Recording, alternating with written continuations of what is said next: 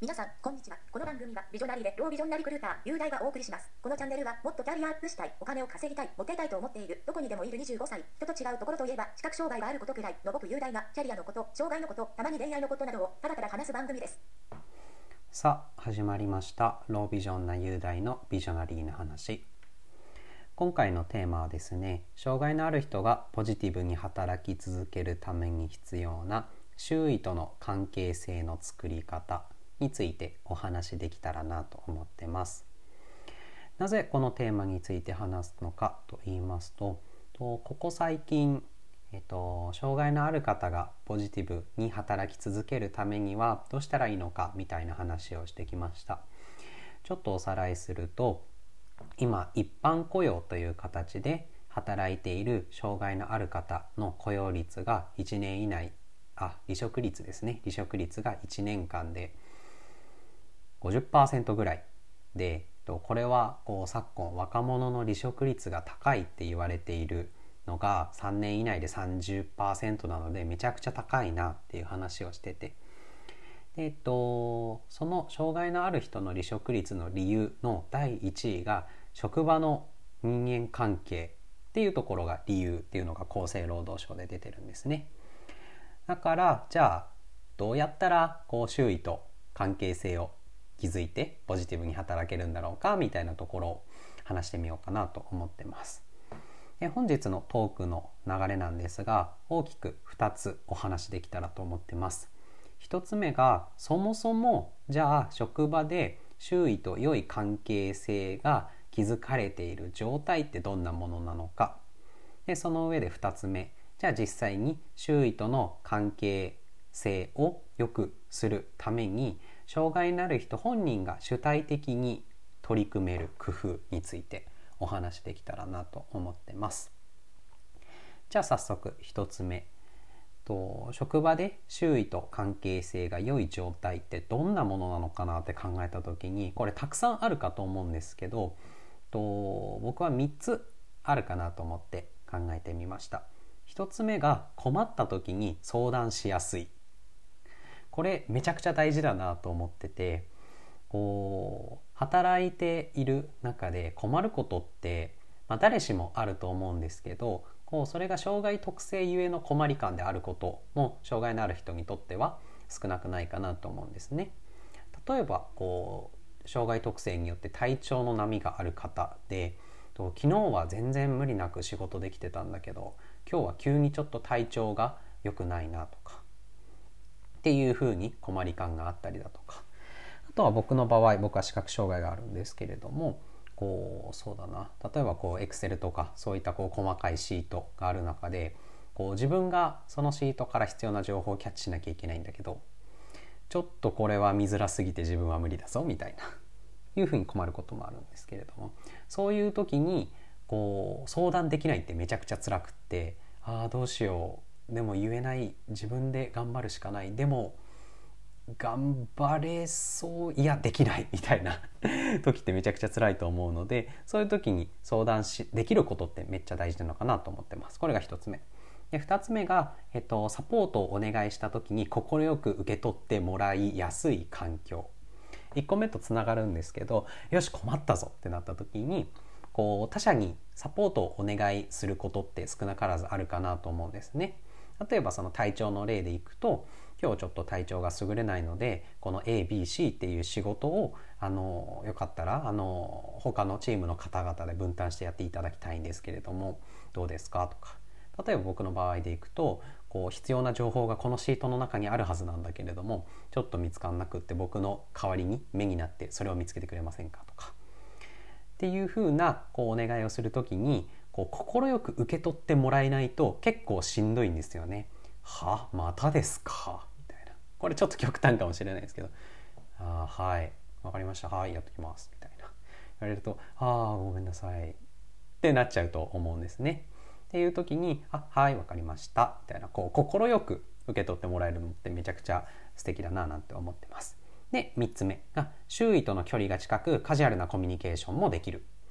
これ結構あの障害のある人の中にこう困ってる人もいるみたいでこう仕事上のコミュニケーションはできてで他の人たちはこう仕事以外のカジュアルな話をしてるんだけど自分は仕事の話しか周りとできないみたいなことを思ってる人ってあの意外といるみたいででこう、まあ、ある種心理的な距離みたいなところがあの近い状態があのいいんじゃないかみたいなことを思っております。はい、ここまでが、えーと、周囲と関係性を築けている状態の具体的な話でした。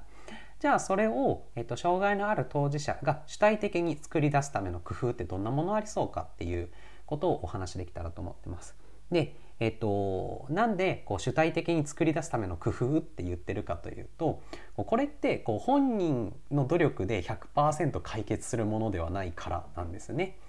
こう関係性っていうほどですからこう障害のある社員本人と、まあ、その人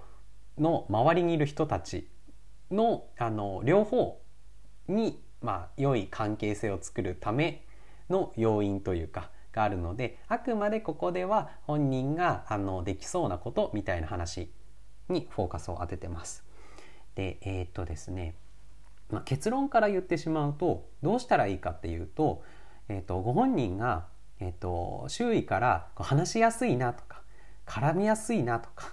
あとはこうサポートしてもいいかなとか、まあ、してあげたいなって思われる人になることなんじゃないかなと思います。えっと、学生の時は僕は全然気づかなかったんですけど働いてみてあのこれめちゃくちゃ感じます。こ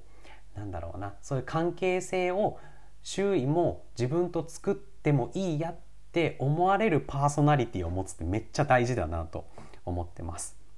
でえっ、ー、とまあなんだろう法律で合理的配慮はしなきゃいけないんですよみたいなあってもこうそれをする人そしてそれを提供するあ違うそれを受ける人か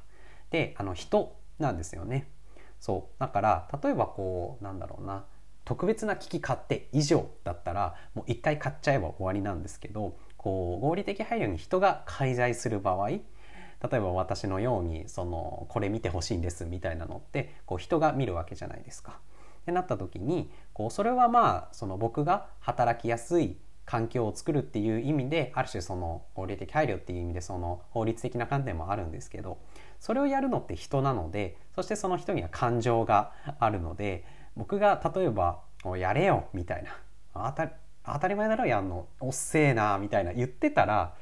嫌じゃないですかそんなやつにサポートしたくないじゃないですか。だからこうそういうサポートを受けやすいこう人柄を作るのって超大事なのかななんて思ってます。ではその人柄作るためにどうしたらいいか主に2つの方法をちょっと考えてみました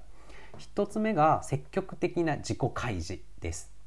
でえっ、と1個前の動画で自己発信の話もしたんですがそれともちょっとつながる部分あるんですけどもそもそもこう会社にいる人の中にはこう障害がある自分に障害があるっていうことだけでちょっと心理的な距離を感じる人っているんですよね。まあこれはこう本人が悪いっていうものではなくってまあこれまでそのなんだろうな障害のある子供とそうでない子供がその分離されてきた背景があるのでまあ本人が悪いみたいなことを言うのはそれはそれで大変だなみたいなことを思ってるんですけどそうだから心理的な距離を持っちゃう人っているんですよ。でそういう人たちに対してこうこっちからちょっと積極的なコミュニケーションをとってみようっていうのもいいのかななんて思ってます。こう簡単なところでいいんですけどまあ本当に軽い、まあ、出身地の話でもいいし好きな食べ物でもいいし趣味とかあとはこうこれまで自分がどういうあの、まあ、職歴なのか学歴なのかストーリーを歩んできたのかみたいな話をするのも一つ手なのかなと思います。であとは、えーとこれは僕がたまにやるんですけどこう失敗の失敗した話をするっていうのもあの一つ有用有用なのかなと思ってます。これはちょっとキャラクターもあるとは思うんですけどま例えば僕の場合こう仕事とかチャットしててあの、まあ、視覚障害ゆえっていう言い方をしていいのか分かんないんですけどめちゃくちゃごじるんですよ。漢字変換間違えるとか。っていうのをちょっと間違えました。すいません。みたいな。話とか。あとはまあたまにあるちょっと女の子とデート行ったんですけどうまくいかなくってみたいな話とかそういうこう積極的な自己開示で、まあ、場合によってはその失敗したエピソードを話すとこう関係性作れるんじゃないかなと思ってます。少なくとも僕はこれで関係性を今の会社の人と作れていると思っております。そう信じたいです。はい。で2つ目が他者を理解することです。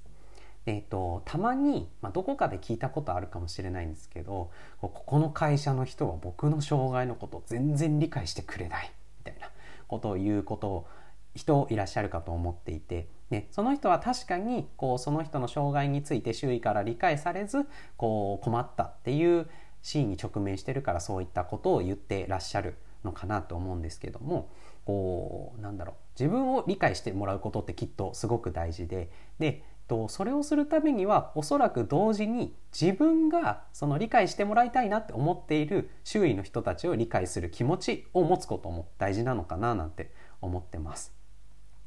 えっとまあ、周囲を理解するっていうのは例えばそうですねその人がこうどんな仕事してるのかとかでもいいしこうどういう性格なんだろうとかこうどういうそれこそどういうストーリー歩んできたのかなとか。であとはこう今ですねその人がどういう気持ちなのかとか楽しいのか忙しいのか大変なのかとか